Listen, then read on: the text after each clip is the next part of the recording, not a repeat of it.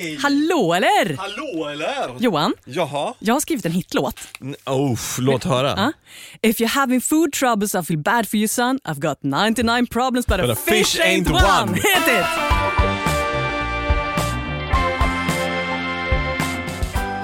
Bra där. Den passar ju extra bra idag därför att, Vi ska prata om fisk. ja, vi ska prata med Svartzonker, Sveriges fiskestjärna som också har ett förflötet som kock. Allt om fisk, rå, på grillen, i pannan, i ugnen. Vilka sorter ska man välja och vad serverar man till? Matsamtalet med Sigrid Barany och Johan Hedberg i samarbete med Lantmännen. Men först, en bizarr grej. Yes. Och när det gäller fisk, då finns det ingen shortage av bizarra grejer kan vi säga. För att fisk, jag menar, de är rätt bizarra varelser i sig, ganska många av dem. Och det finns bizarra tillagningssätt en masse. Men det här tycker jag är riktigt bisarrt. Du vet, vi är ju stolta över vår läbbiga surströmming i Sverige, naturligtvis. Bara för att jag sa läbbig nu så kommer jag få lite skit för det, men det kan jag stå för. Jag äter surströmming. Jag med. Eh, vi har ju surströmming. Isländarna har någon sorts eh, läbbig ekvivalent som är gjord på haj. Ja. Uigurerna har en eh, fisk, de gräver ju ner i sälskinn för att där den blir liksom fermenterad också. Och det är ju ett sätt att, på samma sätt som vi, vår surströmming, är ett sätt att konservera den på. Det här finns över hela världen. Det finns över hela världen. Ja. Och även om det bara är ett sätt att konservera fisk så är det liksom bisarrt i sig själv. Men det jag har hittat, det är inte bara bisarrt, det är en total hälsofara. Det är den egyptiska surströmmingen fesik som görs på multe. Okej. Mm. Och den görs naturligtvis traditionellt sett genom att man stoppar ner ett gäng multe i en stor tunna med vatten och lagom mycket salt. Och här kommer själva pudens kärna. Det är inte alltid som man har tillräckligt mycket salt och då blir det botulinumtoxin Ja. i de här tunnorna. Så det dör ofta ett par stycken om året av att ha ätit den här stinkiga fisken. För att man inte har haft, haft råd eller man har valt att inte ha i tillräckligt mycket salt för det är väl den som kostar då? kan man tänka sig. Och, men det är väl också det här med liksom traditionellt hantverk. Att så här, jag gör som min mormor alltid gjorde och sen råkade det så här, jag råkade glömma den sista nypan salt. I don't know. Men, men hur som helst så har då Folkhälsomyndigheten gick ut för ett antal år sedan och varnade folk för fysik i Egypten då, eh, och satte upp så här anslag hos fiskhandlare. Bara, Ät inte fysik, det är farligt. Vad tror du hände? Folk köpte ännu mera? Yes! Nej, var det så på riktigt? Visst är det så? Åh, det är så fucked Alltså up. att fiska är en avslappnande sport, men att äta fisk är en actionsport. Vi har ju den här fysiken, vi har fugu Ja. I Japan, blåsfisken med, med ett neurotoxin. Så man i bästa fall så, så ska kocken ha tillrätten så att man känner ett litet kill-kill på läpparna. Szechuan-pepparaktigt kittlande. Precis! Japp. Så att man liksom känner så här, döden är nära men jag lever fortfarande eftersom att det är någon form av livsförhöjande upplevelse. Och Man kan ju tänka sig att samma sak hände även i Sverige med vår surströmming tills vi alla fick det, det underbara beskyddet av Livsmedelsverket vita vingar. Ja. Så detta är, detta är min spaning. Vi gillar att äta illaluktande, livsfarliga grejer. Hur har vi överlevt så här länge som mänsklighet?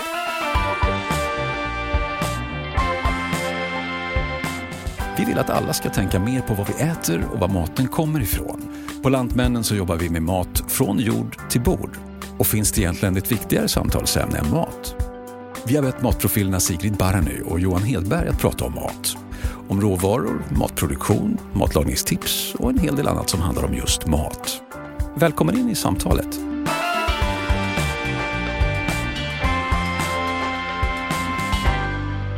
Om vi ska börja i rätt ända någonstans så, så står man ju först inför att välja fisken. Precis, och apropå det här med basic fisk eh, så vill jag, jag vill ta bara en liten stund till att skänka en tacksamhet till bouillabaisen. Därför att vet, när jag vann Sveriges Mästerkock 2012, då berodde det till stor del på att jag kunde identifiera väldigt många ingredienser i en bouillabaisse. Ja, det var en av utslags, det var en av de där En tunga utslags- ja, tävlingarna. precis, Ah, sista på finaldagen. Ja. Vet du vad de fick göra typ ett eller två år efteråt? Nej. Då fick de identifiera fiskar, hela fiskar. Holy hell. Hade jag ställts inför den utmaningen, Ja. då hade jag suttit här som nummer två, Ah. kan jag säga. Så jag säger tack, tack till bouillabaisen. Det var, för dig var den bra tajmad. Den var väldigt bra tajmad. Den är också väldigt god. Vad är din bouillabaisse då? Nu, för den frågan är det ju många som hemma sätter och tänker så här, ja, vi gillar, att ha- vi gillar att beställa en bouillabaisse. Man känner sig, det är så franskt och så skulle jag vilja ha ett glas chablis till. Oh, det skulle jag också vilja ha. Men berätta för mig, bouillabaisse, denna klassiska fisksoppa. Precis, och det är, det är, en, det är en klassisk fisksoppa eller fiskgryta eller hur man ska säga. Och det, det lustiga är att den egentligen så ska väl den faktiskt serveras med fisken separat och såsen, alltså så att man får fisk, ett stort fat med med fisk och så får man såsen typ som i en, en, en kanna eller gryta eller så, så man får hälla på den här goda buljongen. För att Are you shitting me? Är det så det är? jag tror faktiskt att det är så det är. Och Sen misstänker jag att det är olika vart man kommer. Men det där är väl, anses väl traditionellt vara en rätt från Marseille. Aha, okej. Så där ska man då helst få den på det sättet. Okej, mm, coolt. Och det är ju då, då bygger det på att man gör en smaskig buljong eh, på benen av ett, ett antal fiskar. Man ska ha ett gäng olika. Eh, och så kokar man en god buljong med, med lök och fänkål och selleri eh, och vitlök, vitt vin. Pratar vi stjälkselleri då? Jag pratar skäggselleri. Japp. Och det härliga med fiskbuljong det är ju att den behöver inte koka så länge. Den ska inte koka så länge. Man ska inte koka fiskbuljong längre än 20 minuter. Ah. Därför att då börjar den bli mjölkig. För då löser det ut en massa protein från benen och gör att den blir lite så här simmig, mjölkig, tråkig och den kan bli lite grå. Ah. Så man stormkokar en fiskbuljong på benen i 20 minuter i hyfsat mycket vätska och sen reducerar man. Det är så man får en god fiskbuljong. Så det Ah. är jättesmidigt. Så nästa gång man går till fiskhandlaren så kan man be att få sin fisk filead, ta med sig benen och sen gör man den här jätteenkla fiskbuljongen så har man en bas till en jätteenkel sås som man typ bara reder med lite grädde. Men du, sen är det ju saffran i den också. Det är saffran. Och det tycker jag är så häftigt. Du ska få berätta vad som är mera i den. Men det är en sån grej som jag tycker är så himla cool, just därför att det kom ju in eftersom att det här var handelsstäder. På samma sätt som Visby har sin saffranspannkaka därför att det var en Hansastad. Så den franska kusten så handlade man ju med liksom de häftiga varorna som kom från andra sidan det stora havet. Och jag älskar att du tar upp detta Johan. Kulturhistorien bakom maten. Ja. Varför blev det just så på den platsen? Det är viktigt för Ja. det säger någonting om den här platsen. Så är det när man äter någonting på, som hör till en viss plats så känner man i kroppen så här, hur är det på den här platsen. Mm. Det här är en hamnstad, där är man öppen mot världen. Man får så här coola varor som kommer in. Exakt. Och det arvet finns då i, i Marseille. Ja, I love it. och tillbaka till bouillabaisen. Ja, vad är det i en bouillabaisse då? Jo men det är, det är gul lök eller schalottenlök. Ja. Jag gillar att ha i lite morötter ska jag säga. Och sen är det det där med fänkål. Fänkål är viktigt. Mm. Det är mycket viktigt i en bouillabaisse. Och sen är det vitt vin och det är, i slutet har man i lite apelsinzest. Kanske till och med lite av saften av apelsinen. Okej. Eh, och, och tomat ska det vara också och sen har saffranen. Ja. Eh, och sen så hackar man ner lite persilja i slutet. Mhm. Men sen är det ju da, da, da, Pernod. Ja, just det. Det är den här den smaskiga anisspriten. Den är som ett krav nästan. Jag tycker att den få- är ett krav. Ja, jag ser annars, på är, dig. annars är det bara en fiskgryta, inte en bouillabaisse. Du ler, men du är så gravallvarlig.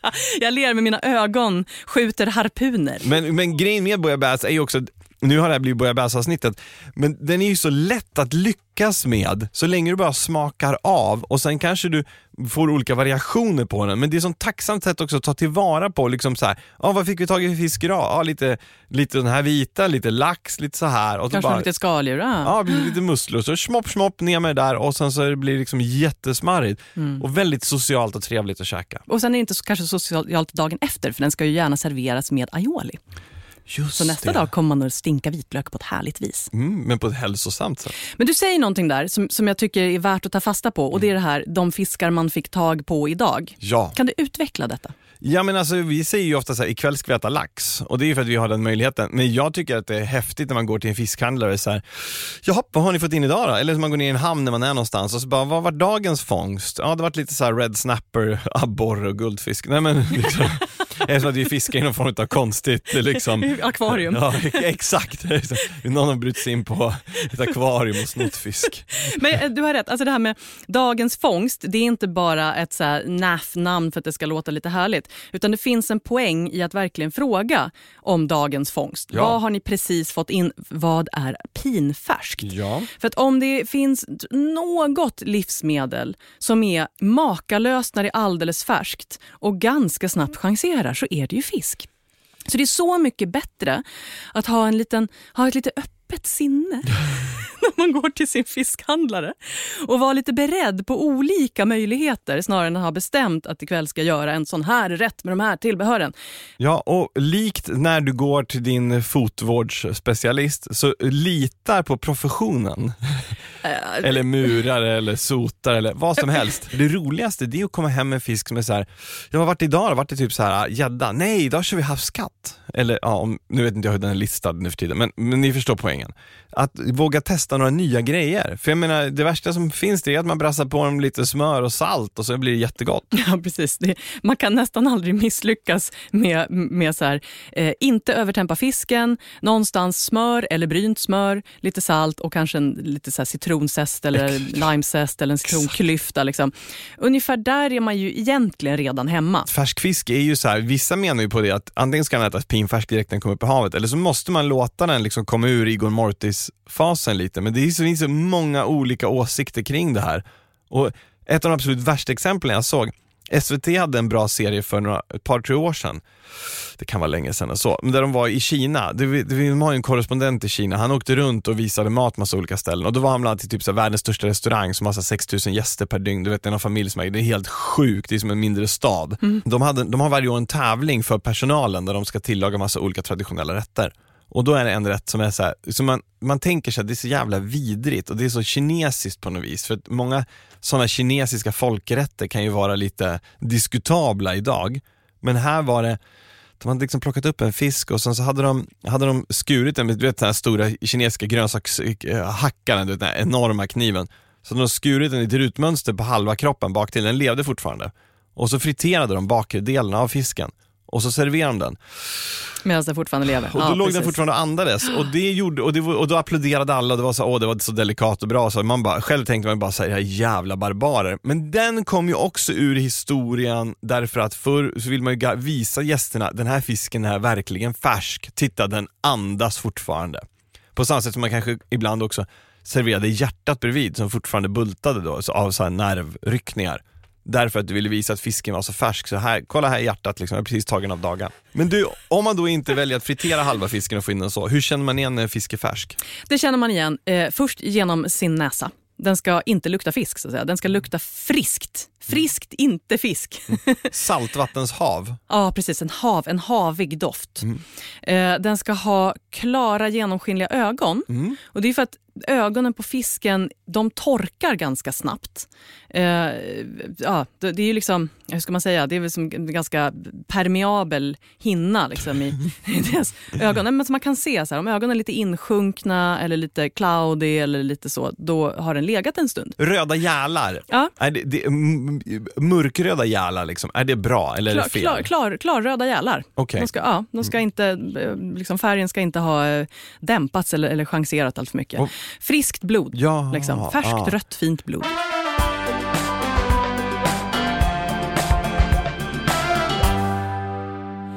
Då har det blivit dags att tala med mannen som fiskar med stjärnorna och är en stjärna på att bygga bete.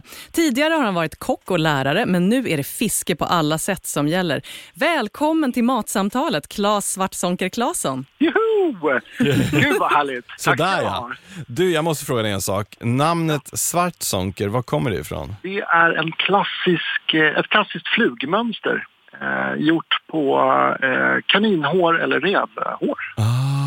Eller en rakun gör man det med, men ja, de vanligaste är kanin brukar man ha. Det är svårt att hitta rakun i Sverige. Det är lite ditt medicinnamn. Ah, det går att importera. Det går att importera. Ja, det är så. Vad är det som är så ja, speciellt med de hårtyperna? Flyter flugorna på ett bra sätt eller får du en färgstruktur som attraherar en specifik fisk? Mm, nej, de, vad man gör är att man använder, eh, de har väldigt mjukt hår på vissa ställen. Eh, och då använder man hela skinnbiten liksom, med håret kvar, som en bit av pälsen. Liksom. Mm. Och det brukar man kalla för sonkerstrimlor eller sonkerbitar. Liksom. Och det i sin tur gillade jag att eh, binda mina lax och havsöringsflugor med, fast då med en svart sån. Och därav smeknamnet svartsonker. Holy hell. Men du, mm. det är ju ja. extremt poppis nu för tiden att odla sin egen mat. Men ja. fiska är ju också väldigt poppis, men det har kanske inte riktigt samma så här matmysiga charm. Varför, varför tror du det? Hur, hur kan vi ha hamnat där? Ja, jag, jag tror egentligen så är det nog faktiskt en myt det du säger. För om man frågar de flesta så har väldigt många något så här härligt barndomsminne där de går ut på en brygga med någon av sina äldre och metar upp några abborrar som de sen går upp och röker eller smörsteker. Japp, sant. Det, den finns där. Det är bara det att jag tror någonstans på vägen så har eh, jag skulle inte säga, det kanske blivit lite förlegat, men jag tror att dagens kultur har vi inte samma förebilder som vi hade förr. Och det är någonting som vi måste ta oss an vid. Eh, den andra aspekten är att det börjar bli mer och mer så kallade sportfiskare, eller vi kallas för sportfiskare, och vi utövar någonting som kallas för catch and release. Det vill säga att vi fångar, fotar och slänger tillbaka de fiskarna. Eh, så vi, vi har inte ihjäl så himla mycket fisk som vi hade förr. Delvis för ett hållbarare framtid, men även för att väldigt många blir väldigt duktiga. Då skulle du, liksom, du skulle ha så mycket fisk så att du inte skulle veta vad du skulle ta vägen. Du, jag måste bara fråga det här, det här med catch and release-grejen. Kan det bli så här som i Moby Dick när det sitter liksom 15 harpuner i den vita valen? Kan, kan, man liksom, kan man ta en fisk för många gånger? Kan den ha så här krokar och ärr och grejer och liksom så? Oh ja. Det kan Oh ja. vara så? Det har jag sett flera gånger. Eh, kanske inte så allvarligt, men, men jag har sett skador på fiskar från, från återsättning. Och jag har fått fiskar som, som det sitter krokar och till och med drag i munnen på. Liksom. Och bli, som, kan de klara det? Eller är det liksom, hur funkar fiskens nervsystem med sådana saker?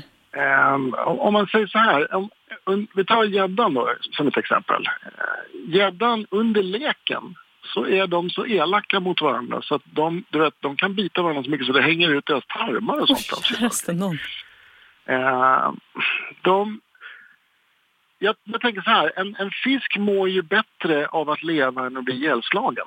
Och, och har man då inte skadat den så pass mycket förutom att man kanske har liksom persat den i läpparna och, och så då ska den definitivt få simma tillbaka. Men däremot skadar en fisk för mycket så att jag ser att det finns ingen möjlighet att den kan återhämta sig. Då, då får ju de oftast bli middag liksom. Ja. Ja, Och det, det är bra. det, det Bra är svar. sant. Alltså hur vi än gör det, vi är ju sportfiskare, det, vi håller på med levande varelser, då gäller det att göra så skonsamt som möjligt. Det finns någon form av respektfullhet där och det är det som är det viktiga på något vis. Exakt, exakt. Men du, alltså jag är ju ingen fiskare alls. Om du skulle Nej. sälja in fiske till mig, hur skulle hisspitchen låta? Ja du, det skulle bli så här. Kom igen, åk ut i skärgården, fiska en abborre eller två. Få lite sol och frisk luft och kanske en middag för två. Oh my god. God. Jag, jag, är, jag är såld. Jag är också djupt, djupt eh, förvånad. Sången funkade. Ja, just det. Den har, den har satts med lyckat resultat. Men det, apropå sånt kan vi säga så här, vilken, vilken är den viktigaste fisk du fått? Den absolut viktigaste fisk jag fått fick jag aldrig. Berätta. Djupt, berätta. Mm, det var en sommar på Åland där jag eh, åkte och fiskade med eh, ja, morfar och kusiner och sådär. Eh, alla fick gäddor utom jag. Alla fick gäddor. Det högg på dem hela tiden men jag fick ingenting. Och jag var ju liksom så girig på att få den här gäddan. Den var ju liksom, den, den jagade mig 24-7 liksom. Så sista dagen så lånade morfar ut sitt, eh, sitt, sin favoritbete. Och på den tiden var det så, du hade en fiskelåda, då kanske du bara hade liksom ett par drag där i. Ja. Det är inte som idag, idag åker du ut med ett vardagsrum med båten. Liksom. eh, men då hade han den här och då var det en gammal klassisk high-low wobbler i abborrefärg. Och det var liksom skatten. Det var liksom ungefär som du vet, Gollum känner efter ringen. Bara, My precious, det är den jag ska ha. One day my son, all this will be yours. Eh, Exakt, exakt. Så, så, du vet, jag visste det. Skulle jag få den där, då skulle det skulle nappa hela tiden för mig. Ja, så sista dagen, då, då, säger, då ser morfar på mig, för han ser ju knäckt jag. Så bara sträcker han fram den här. Klas, du kan få låna den här av mig. Jag tar det här betet, går ut på en stenhäll, kastar ut, vevar in och det kommer efter en sån jävla stor gädda. Då var den ju det. Men den var liksom magiskt stor. Den simmade efter det här betet hela vägen in till stranden tills jag vevade upp, eller den här stenhällen då. Tills jag vevar upp betet hela vägen upp på land. Och så står gäddan kvar och bara stirrar på mig så här. Det känns lite grann som han bara Fuck you, säger han och så simmar han vidare liksom. Just det. Nu har du haft det lilla roliga. Exakt. Och den gäddan gjorde mig till det jag är idag, tror jag faktiskt. Ja, för tittar man på ditt Instagramflöde, där heter du ju Svartsonker f- ob- Ja. förstås. Där, heter det, där är ju mycket så här gäddor på dryga 12 kilo. Är det där prestigegränsen går? Nej, alltså det där är så olika. Och det där, jag tror att det där är lite farligt att hålla på med. För det, om man säger så här, det finns ju former av elitism och så finns det former av fåfänga. Eh, och jag tror att om man hela tiden strävar efter de ouppnåeliga målen så missar man nog att fiska. För då är man bara långt borta. Så att för mig är, är den magiska gränsen för mig det är att fånga fisk. Liksom. Men du, man pratar ju ofta om miljögifter i samband med fisk och fiske och sådär. Vad har du för tankar om det? Ja, men det är ett problem. Det är, det är ett jätteproblem. Och det, det är inte bara fiskesammanhanget utan det är allt som är runt omkring. Jag tror egentligen själva sportfiskeutrustningen är nog inte den stora boven. Men sätter man ihop den med ja, båtmotorer, bilresor, ehm, snabbmatsförpackningar och så vidare och så vidare så blir det ett problem. Men du, själva fisken då? Hur Ja. liksom påverkar miljögifterna där? Försurning har ju varit ett jätteproblem exempelvis i många vatten. Eh, där det liksom hämmar reproduktion. De kan inte liksom lägga sin rom och, och göra småfiskar. Och, eh, inte, och inte bara det, växter dör vilket gör att de har inga naturliga bostäder. Växterna är ju fiskens bostäder liksom så sett. Vissa vatten blir klarare för att de får in liksom arter som inte hör hemma där. Det finns exempelvis något, eh, en musselart som invaderar sjöar och vatten och renar sönder vattnet så att vattnet blir för rent. Det där problemet har man sällan hört om. Men du, Ja. nu känns det ju här som att den här bryggan över till nästa ämne är ju något krystad. Men om vi nu Ja. har fångat, tagit upp fisken, vi har Ja. valt att behålla den. Därför att vi tänker det här är inte bara roligt, det här är inte bara ett bra sätt att komma ut i moder natur ehm, och lära sig mer om den. Det är också ett sätt att skaffa mat. Vad, liksom, b- berätta för mig. Väldigt många personer eh, är otroligt skeptiska till exempelvis gädda. Bra där, du börjar med utmaningen. Vad gör Ja. man då med gäddan? Ja, gädda är enormt god fisk beroende på var du fångar den och hur du hanterar den. Först och främst ska man tänka på att fånga en, en mindre gädda. Någonstans kanske ett och ett halvt kilo, två kilo är perfekt. Större gäddor är oftast inte så här superhärliga. Eh, nackdelen som många gäddor har, som, som, är, som är sann men lite mer mytifierad, är att den har många ben. Och den har y-ben, vilket gör att den är krånglig att filea. Men tar du en stor gädda, eller en- gädda på två kilo, ett och ett halvt, två kilo och filear den, skär den i fina bitar, kör den i en matberedare med lite grädde, några äggulor, eh, kanske lite chili, en bit ingefära, lite citrongräs. Krappar dem här lite fint, vänder dem i mjöl, steker dem i lite härlig matolja. Eh, pressar i lite lime på slutet och kanske lite hackad vitlök och en näve koriander. Haha, yeah! Yeah. Och Ja. serverar det med lite härligt ris och kanske ett par sköna salladsblad. Gör en doppsås på kanske lime, ingefära, nampla, lite farinsocker och eh, mynta. Så har du en streetfoodrätt som spöar det mesta i Hanoi. Men om vi bortser från gäddan då, vilken fisk Mm. borde vi äta mer av förutom gäddan? En fisk som är väldigt underskattad, som eh, våra grannländer, eller grannland Finland eh, hyllar stort, är braxen. Ja, mm. Vi har extremt mycket brax i våra vatten. Men den går under namnet som typ slemfisk. Liksom. Den är ganska slemmig. ja. Och den har jättemycket ben. Men braxen har ett enormt vitt, fint, flakigt kött. Som är väldigt, väldigt välsmakande. Vad gör du med den då? Nej, men den kan du säkert, om du filerar en, en brax exempelvis, så tar du lite vanligt sån här eh, eh, smörgåspapper. Lägger en stor saftig klick smör i botten. I med en neve finstrimlade rotfrukter, kanske lite purjolök, lite sticklök, lite citronskal. Lägger på den här biten med, med brax. Och med en bit till smör pressar över lite citron, ett par dragonblad, lite örter. Viker ihop den här, äh, salt och peppar såklart. Viker ihop den här rackaren och så kör den i ugnen på 150 grader. Cirkus en kvart. Servera den med kokt potatis och kanske bara du vet, en, en sås på gräslök och gräddfil och ja, någonting. Men du, vi skulle ju kunna prata fiske precis hur länge som helst, men eftersom det här inte är dubbelavsnittet om fisk så känner jag att vi måste tyvärr säga tack så jättemycket för att du kunde vara med i Matsamtalet, Claes Svartzonker Claesson, som nyligen har kommit ut med boken Slackhugg. Vad är det för Slackhugg. någonting? Vad är det för något? Slack, slackhugg är julafton för alla gäddfiskare. Det är när en gädda kommer upp i jättehög fart, hugger betet och du tror att det bara försvinner. Och då är det en sån här mikrodel sekund som du inte vet hur stor fisken är förrän du krokar den.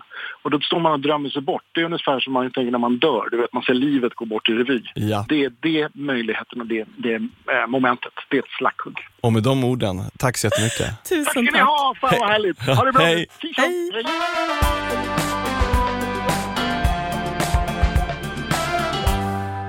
Ja, då vet man var det skåpet ska stå någonstans. Men Johan, när man väl har du vet, fått upp alla sina gossiga fiskar, Kassan är från fiskhandlaren. Ja. vad gör man med dem då? Ja. Om vi ska prata om några olika så här, tillagningsmetoder, får jag börja? Börja du. Sous vide. Konsten att vakuumförpacka mat. Slänga den i varmt vatten och glömma bort den ett tag. Korrekt, exakt. när, det, när jag var på någon sån här Året Kock-final, då satt jag bakom kulisserna och då var det en, en välrenommerad kock som satt och smakade av maten. Och eh, när han, Jag tror det var Daniel Rems. Och när han får in en eh, någon vit fisk så blir han helt bara, han bara skjuter bort tallriken. Och det var något av hans här proteges som hade, du vet, som hade gjort den. Och han bara, den här är 38 grader. Fan, jag kan ge mig fan på att den här var i 38 grader. Den skulle bara vara 36. Du vet, det är då den blir perfekt. Och då blir man ju såhär, okej herregud. Men faktum är att genom att sous då, när du lägger i vattenbad i en påse, dels så kan du då lägga med lite smör och, och vin och lite dragon och lite kryddor om man nu vill det och lite salt. Men som en, en torskrygg som du kör på exakt rätt gradantal. Tänker inte jag gå in på att prata exakta gradantal för jag kommer att få smisk av någon som tycker att jag är för hög eller för låg. Men därför man testar fram lite. Då får du den så att den blir genomtillagad men fortfarande superduper saftig så att den faller sönder i lamellerna. Och då bara, när, när gästerna kommer, den kan ju ligga där i 20 minuter eller 40 minuter, det spelar liksom ingen roll. När gästerna har fått i sig första drajan och som sätter sig till bord, då tar du upp det där paketet, klipper upp det, tar ur fisken, lägger upp liksom, du kan ju, och så kan du portionsförpacka dem. Så lägger du upp på varje tallrik och så serverar du och så har du helt perfekt fisk. Att så vidda fisk är genialt, just det som att det är sån Jag hör dig råvara. verkligen. Säger, Om det, om, det är, om det finns en enda rätt som man ska köpa sin sous vide för att kunna göra så är det ju fisk. Ja, Helt verkligen. Ja. Då vill jag tala om pochering och inkokning. ja! Ja, ja, ja! Yes! Därför att här har vi också en sån här extremt skonsam metod. Anar vi ett tema när det gäller fisken? Var varsam med fisken. Ja, exakt. Mm. När man pocherar då eh, kokar man ju gärna först en gossig buljong Mm. med kanske så här lite purjolök eller lök och mm, fänkålselleri, kanske morot och sånt. Vill man ha lite mer tjo i smaken kanske man har rotselleri eller palsternacka eller sånt. Vitt vin, inte för mycket så det blir allt för syrligt, men lite vitt vin. Kanske lite pepparkorn, eventuellt lagerblad, någon ört. Ja, du, du hajar grejen. Och eh, I flera recept på, på pocherad fisk så kokar man i princip bara upp den här. Det tycker jag är fel. Jag tycker man ska låta den här buljongen koka ett tag. Kanske till och med... Utan fisken i då förstås. Utan fisken i, precis. Kanske till och med låta den koka ett tag och, och reducera ner den en liten smula så att man har en ganska smakrik buljong. Ja. Och sen saltar man den och så, så lägger man i fisken i liksom det, det uppkok, den här uppkokta buljongen och sen slår man av plattan. Ja. Och så låter man bara fisken sakta tillagas ett par minuter. Värmen får liksom bara tränga igenom och smakerna i den här gossiga buljongen. Och det är därför den måste ha lite smak. För att för den, det blir nästan som en så kort marinad, het marinad liksom på den där. Och sen så med hålslev så lyfter man upp eh, fiskfilén, lägger den på ett ljummet fat, lägger någonting lite över. Inte allt för tätt för då kan det bli att den liksom, ja, men Efterkokas. efterkokas mycket. Ja, det, nu är den inte så het så det är all right. men man täcker den. Eh, och sen så reder man en gossig sås då har man ju lite av fisksmaken också i den här buljongen. ja, visst. Så att, kanske reder den med lite grädde eller till exempel någon annan mejeriprodukt. Men du, ska det vara så mycket av den här vätskan att den täcker fiskbiten? Precis, den ska precis täcka fiskbiten. Ja. Det var bra att du tog upp den. Ja. Mm. Lite snyggt där. Precis täcka fiskbiten. Och det här, när man gör inkokt lax, då gör man ju en sån eh, ganska, en ganska smakrik lag. Eh, och sen så kan man göra som, så att man liksom skär laxen i kuber om sådär tre centimeter eller så. Ja. Och sen gör man precis det här knepet. Man lägger dem i en, i en form, en, ja, och så häller man på den smakrika lagen så att det precis täcker och det bara får stå och tillagas. Och då blir ju inte det som kokt lax, utan det blir en helt annan konsistens som är mer åt det krämiga hållet. Och sen så får det, det får bara svalna. Det svalnar och sen kyler man det. Liksom. Och sen är de där klara. Så serverar man de där goda små tärningarna med lite gurkmajonnäs och lite dill, kanske lite körvel. Nu får jag välja nästa metod. Ja. Ugn. Ja. Ja, att tillaga till exempel lax i ugn är någonting som vi ofta gör. Vi brukar köpa färdig sån här citronsås på, på liksom, eh, i kyldisken. Och så köper man lax och så lägger man det i en ugnsfast och så häller man på citronsåsen och så ställer man in den i ugnen. Och Det enklaste knepet för att få lax att inte bli torr det är att köra den på lägre temperatur än vad recepten säger och så tar det lite längre tid på dig. Exakt hur mycket temperatur har du Johan? Ja men då hade jag 175, men det är för mycket egentligen. Det var jag lite brukar ha brådis. 125. Ja men Ja. precis, det är för att det är brådis. När det inte är brådis då tycker jag 125 är en jättebra fisktemperatur. Nice. Mm. Men då är det också det här att då får man, eh, då får man en, en, en lax som snarare är krämig än liksom genomkokt. Den får en, en, en liksom lite nästan geléaktig konsistens. Jag älskar det, jag tycker det är supernice. Men när jag jobbade på, på hotell förra sommaren och gjorde lax lite åt det hållet. eh, Den var klart mer stekt, mer, mer ugnsbakad. Ja. Men lite åt det hållet i, i kärnan. Eh, då kom de ut i köket igen hela tiden. Ja, just det, Och jag stod där och bara, plebejer, ni fattar inte hur man ska äta lax. Och så, ja, okej, okej, jag tempar väl upp den till 62 grader då. Men det var ju liksom, kunden har tyvärr alltid rätt. Oftast, ja, även om de är idioter. Du, man kan också grilla sin fisk. Och vad är en, vik en viktig grej att tänka på då, det är ju att behålla skinnet på. Precis, för annars så går ju fisken ofta i tusen bitar. Inte bra. Nej. Men en grej som jag tror kommer att komma mycket mer i år också, det är ju att man sätter fisken på planka. Och så lägger du in plankan. Det, och nu På finns, grillen? Ja, det är roligt att jag Och såg så att- grillröker man. Alltså ett av de stora så här, grillvarumärkena, de släppte eh, ett fyrpack plankor av, jag tror att det är hickory, som du då kan sätta fast kött eller fisk på. Och så, så, och så lägger man in det i, i, i, i grillen och värmen gör att den börjar då kola under, släpper ifrån sig rök, så du får lite röksmak i fisken samtidigt som fisken sitter stabilt, ligger stabilt på den här eh, pannan, eller plattan och sen så är det lätt att ta ur den. Wow. Mm. Men det uppenbaraste har vi ändå missat. Ja, gör inget. Exakt! Ät Ja. fisken rå. Japp! eller, eller möjligen halstra den lite snabbt runt om i, i superhet torr panna. Ja. Men, men precis. Eh, sushi, eh, poke bowl Ja. och eh, tartarer. Och sashimi. Och sashimi och, och tallrikslax. Tallriks... Ja! Tallrikslax, när man tar en varm tallrik. Aha. Och så bryner man smör i en kastrull och så har man jättetunt skivad färsk rålax. Och sen så precis innan servering så draperar man den över den här varma, alltså heta tallriken. Ja. Och så slår man över det brynta smöret. Oh la la! Och, lala. och sen kan man hälla på lite andra så smaskiga grejer, typ så här lite fint tärnad eh, fänkål, gurka, eh, dill eller någon ört eller någonting sånt. Och så lite citronklyfta, och så, mm, du vet zest eller något sånt. Och någon så smaskar man i sig det där och då blir den ju tillagad av tallriken och smöret. Åh, trist. Nästan så att den blir liksom konfiterad. Precis, konfiterad är ju att man stoppar ner fisken i, i en massa gott fett Ja. och så låter man den gå på låg temperatur. Det är lite sous vide-principen Ja, visst. kan man För säga. den omsluts av en vätska och vätskan leder värme bättre än luft och då får du en jämn värme över hela fisken. Precis. Mm. Och låg temp gör att den inte blir torr utevändigt och rå i mitten utan blir jämn tillagad. Och det är Mm. Vet vad? jättegott. Du, jag träffade en sån en, eh, extremt cool och skicklig kock, Céline uh, Fauvel. Hon har jobbat för Alain Ducasse. Ah, Fatta. Ja. Trestjärnig, liksom. hej. Eh, hon gjorde en grej med röding. Och röding är ju lite så knölig för att den blir lätt överkokt. Mm. Den är vansinnigt god när den är god. Mm. Hon körde den i, i ugn på så här jättelåg... Ja, nu minns inte jag den exakta temperaturen, vill jag bara disclaima här. Men säg att det var 42 grader eller någonting sånt. Det kanske var 37, I don't know. Ja, ja. Eh, så körde de filéer. Så här, tills de precis bara var... Ja, men de var liksom då, säg 42 grader rakt igenom. Och att man kan ha ugnen på den exakta temperaturen. Ja. Så här. Ja, Vem har en ugn som man inte kan ställa in? Ja, ja, precis. Ja, jag har, men jag envisas ändå. Ja. och sen tog hon dem och lade dem i ett bläck. Och så tog hon en rökpistol.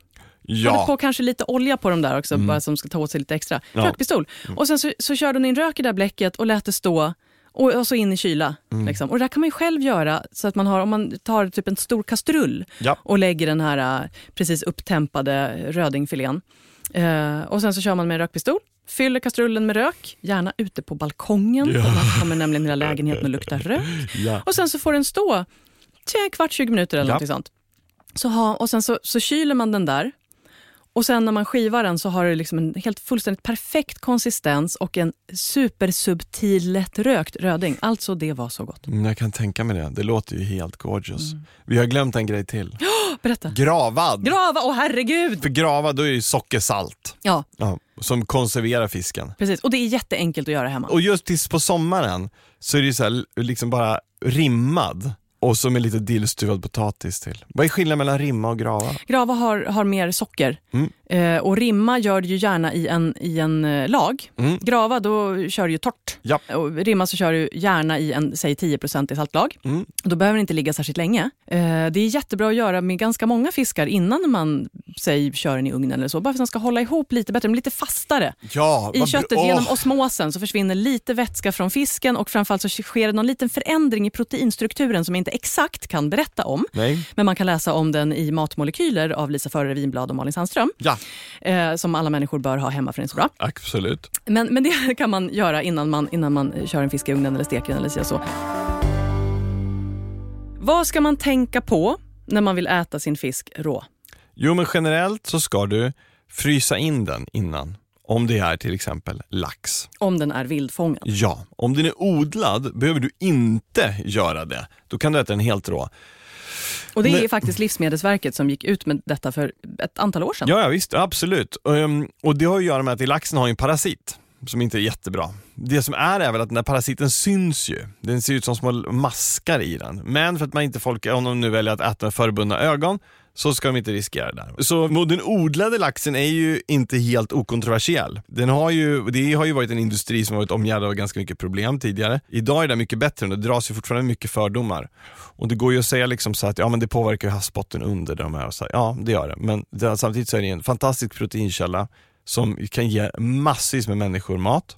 Som vi kan odla med hyfsat bra förutsättningar. Där man hela tiden utvecklar och försöker få, vi, allt mer och mer av det, den mat som de får kommer ifrån, numera ifrån liksom, från Norge och är inte framtagen på ett sätt som förstör liksom, miljön på andra håll i världen. Dessutom är den inte fullproppad med miljögifter. Men sen är det ju också det där med, med utfiskning. Mhm. är ju ett problem. Mm. Eh, så att det kan ju, om man vill äta hållbart, äta fisk, så ska man gärna titta efter MSC och Ja. ASC för Ja. skaldjur som är märkningar för hållbart fiske. Och de är ju bra. De är, det, där har du två riktigt tydliga och bra märkningar. Det har man och där är det också bra att ha en god relation till sin, till sin fiskhandlare. Eh, för att man kan få hjälp med så här, vad är hållbart fiskat här. Och, så. och sen har man ju också WWFs fiskköpguide Ja. online. Ja. Eh, fiskguiden.wwf.se som man kan titta på om man vill ha lite hjälp med det här. Jag gillar dem därför de är inte helt galna när det kommer till den här frågan utan de är ändå ganska nyanserade. Visst, de har med all rätta fått kritik när de typ rödlistade någon svensk räka eller något sånt där, vilket var så här, äh, vilket jag tyckte verkade vara lite överdrivet. Ehm, men annars är de ju så, till exempel tonfisken. Tonfisken ska du ju generellt vara medveten om vilken du äter.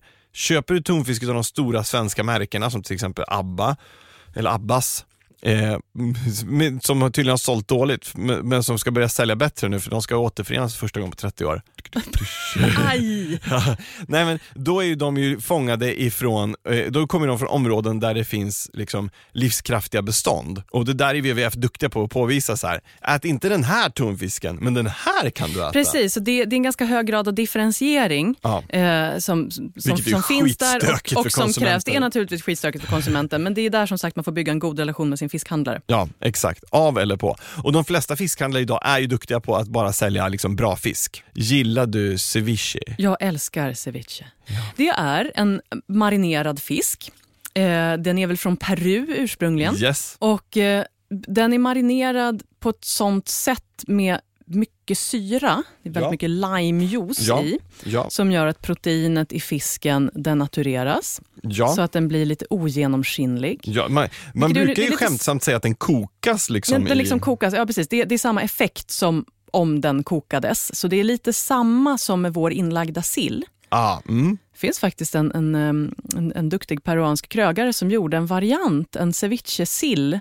Där han körde med, det, det heter ju alltså leche de tigre, det som man marinerar fisken i, tigermjölk. Nej! Som är den här lime, limejuicen och med mycket chili. Ja, Eh, det är lite sälta, det är ofta mycket koriander, lite rödlök och sen så har man så här puffad stor majs. Eller liksom, inte puffad, den är rostad. Den blir inte som popcorn utan den blir som, som stora krispfrasiga majskärnor som man har i det där. Ja. får man så här smaskig struktur.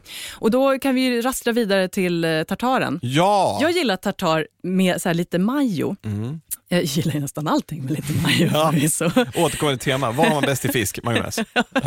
Precis. Och lite vinäger. Nej men, jag vet, tärningar av lax Mm. eller av en eh, då icke rödlistad tonfisk. Ja, Eller snyggt. så, som man blandar med en smakrik majonnäs, Mm. kanske en som man har tjongat till lite extra syra, lite extra senap, Mm. kanske lite extra sälta. Så, här, så att det blir lite, lite rejäl smak på det där. Kanske en miso-majonnäs Mm. med den här härliga miso, lite kolaaktiga, lite söta, kanske med lite lime och så. Eller kanske en majonnäs med ingefära och soja, Mm, så drar jag lite åt det hållet. Mm. Eller bara en hej vanlig örtmajonnäs med mycket färska örter. Mm. Såna grejer. Och så blandar man bara de där tärningarna. Egentligen har man redan där så här, god tartar. Man Mm. behöver inte mecka mer än så. Och det finns något speciellt med att sitta, och ofta får man, visst man får det som varmrätt. Nej, liksom. jag tycker att det känns väldigt mycket som en förrätt. Ja. Jag, jag, jag tycker så här, just det här med att äta rå fisk som inte är... Cevichen är ju ändå lite mer, den är ju liksom tillagad av den här syran. Mm, mm. Men att äta en, en, en fisk tartar på det sättet, jag upplever att det är en väldigt förrättig grej. För att den har den här nyfikenhetsskapande texturen. Alltså det här, som jag tycker så här, en förrätt den är till för att väcka ännu mer intresse. Den är nästan till för att göra hungern större Ja, ja, och, och, och så här, väcka aptiten mer snarare än att dämpa den. Det är varmrätten, huvudrätten är det som ska dämpa hungern och göra en trygg. Men huvudrätten ska egentligen bara så här, eh, reta aptiten så pass mycket att man är liksom på helspänn och bara det här är så roligt, vad får jag nu? ja. Liksom så, middagen som, som ett skådespel. Va? Ja. Och en tartar är perfekt på det sättet att det är inte bara så här härliga smaker då i, som man, liksom, själva fisken i sig smakar inte så jättemycket så man får sätta till lite eh, grejer då. Eh, utan det är den här konsistensen som är lite så svindlande. Det det, man känner att det är rått. Det är alldeles mjukt mot tungan. Det beter sig liksom inte som, som tillagad fisk. Det är lite så här, du vet, som att kyssa råvaran i naturtillståndet. Jag tycker att det är en jättegod förrätt. Jag gillar också just att den är lite kall. Så oftast liksom. det, det är den där svala starten som, mm, jag håller med. För mig är det också lite att förrätten ska göra att man inte är lika hysteriskt desperat på att få in varmrätten så man kan börja stilla sin hunger. Den, den trycker tillbaka en lite. Liksom. Och den är också så pass kompakt så man vill inte ha för mycket. Nej, det är sant. Precis. En, en, en liten gosig tartar räcker. Men med risk att det här kommer bli någon form av dubbelavsnitt om fisk så måste vi nästan gå vidare till nästa punkt på prog- programmet. Och då tänker jag lite så här. Kryddor. Vi har berört lite kryddor som passar till fisk. Aha. Jag vill spontant säga att jag kan ju tycka att det är gott med en klassisk grillkrydda på lax på grillen. Liksom. Mm. Om du skulle ta några klassiska kryddor till fisken, Mm. vad är det du tänker på spontant då? Det första jag tänker på är dill. Ah, ja, ja men visst. Det, liksom, går inte att inte tänka på dill. Dill, vitpeppar, Mm, schysst. ska jag säga. Ehm, egentligen många örter, alltså körvel, persilja, också Dragon. jättebra. Dragon, Mm. visst. Ehm, ja, sen så allting som smakar citrus. Ja, Skal och saft i olika varianter. Jag gör en apelsin hollandaise till lax. Det är gott. sablars. Och sen kör man du vet, en, typ en lagrad rioja eller någon champagne med Ja. lite apelsintoner i. till- till- Mm. Ja, visst. Mamacita. Yes. Mm. Men sen finns det ju andra grejer som smakar citrus. Du vet till exempel olika former av Sichuanpeppar, som den här batakpepparn från Pepperquest som jag fick av Ja, dig. ja, ja. Eller andamanpepparen som Herbaria har. Eller ehm, timotpeppar. Som är, för de har ju så här lite grape, mandarin, lime-toner. Grejer som lyft, som har en citrus i sig också förstås. Självklart. Och när vi är inne på det kan man säga så här, Sichuanpeppar är ju gott till precis allt. Man kan ju göra en, en Sichuanfisk, vatten, den vattenkokta fisken som är en, en eh, det är vita fiskfiléer som är friterat i en, en panering av potatismjöl. Och sen så kör man den i en typ en väldigt oljig buljong. Det ska gärna vara mycket olja i Sichuanmat så att Sichuanpepparsmaken, för den löser gärna upp sig just i olja. Ja. Som med jättemycket torkad chili och szechuanpeppar som man har Den kokat. klassiska hotpotten nästan. Ja, det är lite åt det hållet. Och den är ju superhet så, här, så att själva fisken får ju inte liksom världens spelutrymme. Men eh, det är en underbart härlig rätt. För den här milda, mjuka, just den här, den här potatismjölspaneringen Eh, som också, när fisken får ligga lite i det så är det som en marinad som gör att den blir väldigt mjuk. Så det är så mjuk, trösterik fisk. Och sen är det världens jävla chili, kör och szechuanpeppar, kör. så vill man inte äta fugufisk för att det typ är livsfarligt, så Ja. låt bli, så kan man ju få killerill på tungan av den vattenkokta chouchou-fisken. No shit Sherlock. Här känner jag att jag måste komma med ett externt tips. Ja. Det finns en YouTube-kanal som vi kanske har tagit upp tidigare, men som du måste börja kolla på. Och när jag säger du så menar jag inte bara du som lyssnar, jag menar också du Sigrid. Okej. Han heter Food Ranger. ja, just det. Du har pratat om den. Du har Ja. gjort det? Ja. Han reser ju runt i, i, i Asien, men framför allt i Kina och äter street food. Och han har ju ätit så mycket Szechuan-peppar eller Szechuan-mat så det är löjligt. Och när han käkar sina de här hotpotsen, då är det ju liksom som en fondygryta fylld med, alltså det är täckande lager med chili och Szechuan-peppar ovanpå. Och så är det liksom, det är så oljig och så himla häftig.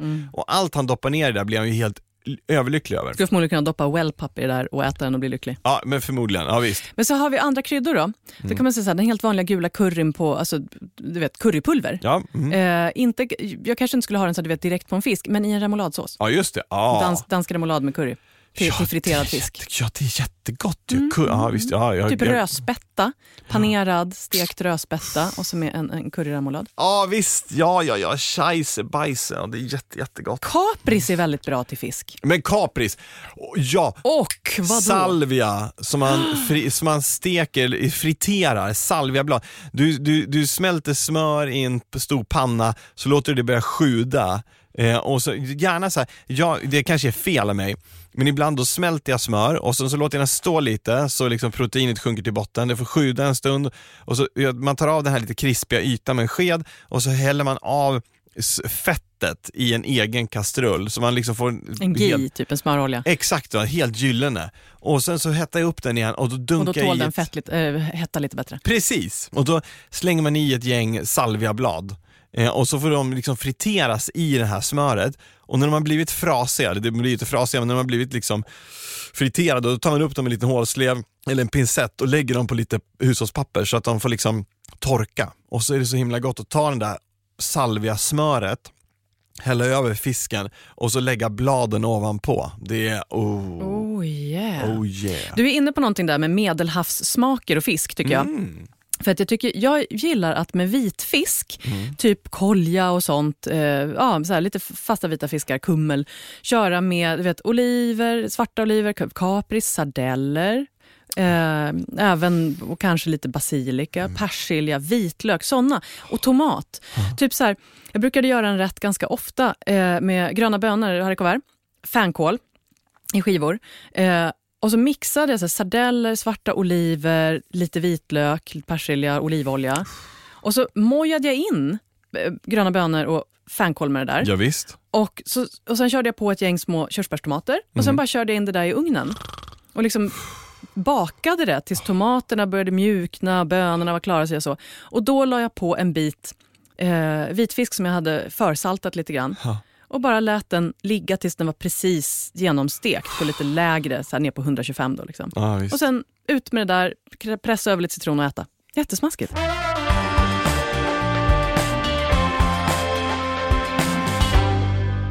Nu Johan, Yes, ja! nu, nu kanske du har 99 problems but a fish ain't one. Nej, a fish, it- it's four of them. Okej, vad är det vi har framför oss? Vi har framför oss eh, en eh, panerad friterad fisk, Mm. ett gäng majonnäsbaserade såser, Oh. lite spicy tuna med en liten ärtsallad och grejer. Det är en fisktaco Oh. med eh, regnbåge och en smaskig coleslaw och så vidare.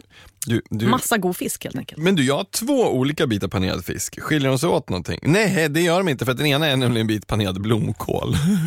Sorry. Det, var, det är veganlobbyn som är ute efter dig. Ja, pinigt. Men hörru du, hur kommer det att fett och fisk är så gott ihop egentligen? För det är det ju. Allting, dels är väl allting gott med fett, men sen är det väl också det att en hel del fisk är inte så fet. Mhm. Och då blir det liksom smaskigare när man lägger till fettet. Mm. Kan det vara så? Jag skulle tro det. Det blir Har- liksom aldrig överflottigt. Ja, det kan Har bli... du käkat eh, sån här tuna belly någon gång? Ja! Gud, det är så gott. Mm. Fet, en fet bit. Det är ju som sidfläsk fast tonfisk. Jag åt det på Kap Verde grillad. Det var typ den godaste fisken ever. Ja, jag best- beställde hem lite olika varianter av inlagd tonfisk och då var det en portugisisk firma som gör just en så här bra fångad tuna belly sen, som de lägger in. Så istället för att du får en bit som kan typ vara filé eller så här, så får du liksom skivorna, den ligger liksom i skivor i burken, i en sån här klassisk makrillburk. Wow. Ja, det var, det var superhäftigt. Men, men du, panera fisk, det gör man ju inte alltid med världens bästa resultat tyvärr. Nej, det finns ju lite olika varianter av det där. Mm. Dels finns det den enkla meunière, mjölnarhustruns Just det. När man bara typ vänder den i mjöl Mm. och, och smörsteker den. Mm. Sen är det ju enkelpanerad va? Mm. Är det ägg och mjöl? Och dubbelpanerad som är mjöl, ägg och ströbröd. Japp. Och sen kan man ju göra riktig fish and chips och göra en beer batter. Ah, berätta, det där är ju häftigt. Ja, men det är ju en, det är en ganska trög frityrsmet som man helt enkelt har lite öl i. Mm. Dels för att det ger bubblor så att den blir lite så fluffig så att när man väl eh, friterar med den så, så blir det liksom fluff. helt enkelt. Och också för smakens skull. Förstås. Och det, och det är liksom poängen med, tänker jag, med den typen av friterad fisk, alltså fish and chips fisk, det är ju att, att fisken liksom tillagas inne i höljet av frityr. Den är som kokt, snällt kokt i frityr. Mm. Innan sous viden. Och så får man det där krispet runt omkring. Precis, men vet du, jag, jag tycker att jag ser ganska många människor som i princip öppnar sin friterade fish and chips fisk och äter fisken och lämnar frityren. Det är som att äta rabarberpaj och ta bort pajskalet. Men spicy tuna, den ser lite halstrad ut runt omkring. Kan det vara så? Ja, den är helt klart lite halstrad omkring. Mm. Vilket jag tycker är ett trevligt sätt att hantera rå fisk. Det ser trevligare ut för ögat. Och sen så får man lite av den här um, brynta, Mm. chard. Jag brukar faktiskt köpa salmalax och sen bara slänga ner den i en glödhet panna Mm. och bara snurra runt den så att den får färg runt omkring och så låter den svalna lite och sen skär den i skivor. Och då tycker unga också att det är, de, de, tilltalas mer av det, även fast de äter ju sushi och sådär. va. Men så blir det just det där att um, och du får lite maillard smaker. Precis, det är lite tryggt. Man bara, den här fisken var seg. det var blomkålen. och så de här, har du lagat med lite syrade morötter? Det är liksom lite picklade. Och det är ju också en klassiker till fisk. Inlagda, picklade, syrade Mm. grejer eftersom att fisken inte har någon syra i sig själv. Du, såna här persiska mm, syrade grönsaker. Åh herregud. Mm. De bästa pickelsen på jorden. I synnerhet de här majrovorna, de knalllila majrovorna. Mhm, mm. Gud, det är så gott. Och det, det, det till en bit fisk tror jag skulle kunna funka skitbra. Gud, första gången jag fick såna där lila majrovor. De är lite starka. Det är ju lite så här räddis pepparrot-style på, på smaken. Den, här, den här starka kolartade smaken. Du, jag måste testa den här fish tacon också. Kan du berätta någonting kort om det? Det, är en, eh, det är en coleslaw som är inte av den vita krämiga varianten utan av den mer så här fräscha, krispiga, lite syrligt dressade varianten. Ja. En massa koriander, friterad purjolök. Den här blir väldigt fräsch. Kålen, en lime, det är en lime dressing med limezest och grejer. Eh, och, och, och koriandern och det. Så oerhört friskt och knaprigt. Och sen den friterade purjolöken som ger det här, ja men vet, den här lite bruna djupa smaken, ett ordentligt crunch. Smaskigt. Det här är Väldigt ganska bra. långt ifrån 70-talets champinjon och kaviar fiskgratäng, även om jag gillar den. Det här är Ja. superfräsch mat. Kändes väldigt uppdaterad, mycket grönsaker runt omkring mm, och väldigt fräsch fisk. Fräsch fisk, så här, väl kryddat, Mm. roligt. Men ska vi prata lite om vad man dricker till fisk? Ja! Ja! Ja! Ja! Ja! Får jag säga, jag som håller på Gordons sommelierutbildning på Vinkällaren, Just det, det gör det. mm, jag, kan, jag kan dela med mig det som jag tycker att jag lärt mig hittills. Bra, då kan jag ta en tugga till nämligen under tiden. Gör det. Eh, Har man så här lättare, fräscha fiskrätter Eh, där man inte har så mycket overpowering kryddor och brynt smör och sånt, utan man ska ha det här lätta fräscha, då vill man kanske gärna ha ett vin med hög syra, vitt vin, mycket mineraltoner. Jag tänker på Chablis. Jag tänker på alltså ganska ofatade viner. Eh, portugisisk alvarinho, spansk albarinho som är väldigt lika varandra. Riesling är sådana som har hög syra, mycket mineral, jättesmaskigt till lätta fiskrätter. När du säger ofatade, då menar du att de har då alltså inte lagrats De- på ekfat? De har inte en lagrats på ek- ekfat, så det är inte en massa så smöriga och olja och tunga toner, utan de är liksom väldigt lätta och fräscha. Därav uttrycket en ekad chardonnay. Precis, för det är nästa steg. Om man ska ha rätter med mer eh, tjo, mer brynt smör, mer lite djupare smaker, så här feta smaskiga såser, eh, såna grejer. Då kan man gå på lite mer just ekfatslagrade grejer. Och jag råkar då vara helt tokig i ekfatslagrad bourgogne. Mm. Det är inte det billigaste kanske alla gånger som man kan hitta. För där, de är fortfarande lite strama. Den säg, amerikanska ekfatslagrade chardonnay de kan bli liksom väldigt stora. Väldigt mycket trä. Ja. Eh, ja, det blir som att bita i stupstocken ibland. Eh, och då kan man behöva väl, få in ännu mer liksom så här tjo och smaker och tyngd i maten och det kan nästan bli så svårt för fisk. Lax kanske då skulle det vara och grillade grejer och så kan man köra. Eftersom att en grill, när man grillar någonting så får man ju lite så här, just de här koltonerna som spelar väl med fatlagringen eftersom att tunnorna är ju rostade inuti. Så det är liksom rostade toner i ett fatlagrat vin. Det är så fint att lyssna på dig ibland, för man blir bara så här, jag vill bara smaka allt det du pratar om just nu. Ja, jag vill gärna ha en fatlagrad bourgogne här och nu tack. Och sen vit bourgogne då, talar vi om. Ja. Och sen kan man tala om röd bourgogne, nämligen eh, man kan ju faktiskt dricka lätta röda viner till fisk också. Och det är ju, jag skulle säga då eh, viner på Pinot Noir-druvan. Ja, Som är lätt, slank, elegant, komplex men inte så här tjongig och tjoig och tar över. Eller Gamay som är druvan som man gör Beaujolais på som också är sån väldigt lätt, inte så stark färg, inte så, så kraftiga bäskor, bäska och tanniner och såna saker utan lite snällt. Men om man ska dricka rödvin till fisk, säg till exempel skrejtorsk är det jättegott till, eller hälleflundra, eh, så kan man ju bygga lite smakbryggor med till exempel svamp eller lite rökt fläsk. Eller så, lite parmaskinka, såna grejer. just det. Kan vara Som jättesmaskiga är att sånt som rödvinet traditionellt funkar till, så att det blir som en, Precis. liksom, en tolk emellan. Precis. Champagne då? Champagne, dels ska man dricka champagne till allt Mm. och dels så är ju typ all fisk passar med champagne. Det, ibland är det precis så enkelt. Mums. Ja, det är väl inte så mycket mer att säga om det. Det är där man dricker till sin fisk helt Precis, enkelt. och jag menar, vill man hellre ha sig stekt eh, saltsill med löksås eh, och kokt potatis, då kan man ju dricka mjölk så det är också jättegott. Ja, det är gott. Och med de orden Johan tycker jag att vi lyfter våra mjölkglas och säger skål och tack för att ni har lyssnat på Matsamtalet. Vi hörs igen nästa vecka. Hej då! Du har lyssnat på Matsamtalet med Sigrid Barany och Johan Hedberg i samarbete med Lantmännen. Matsamtalet görs av produktionsbolaget Munk.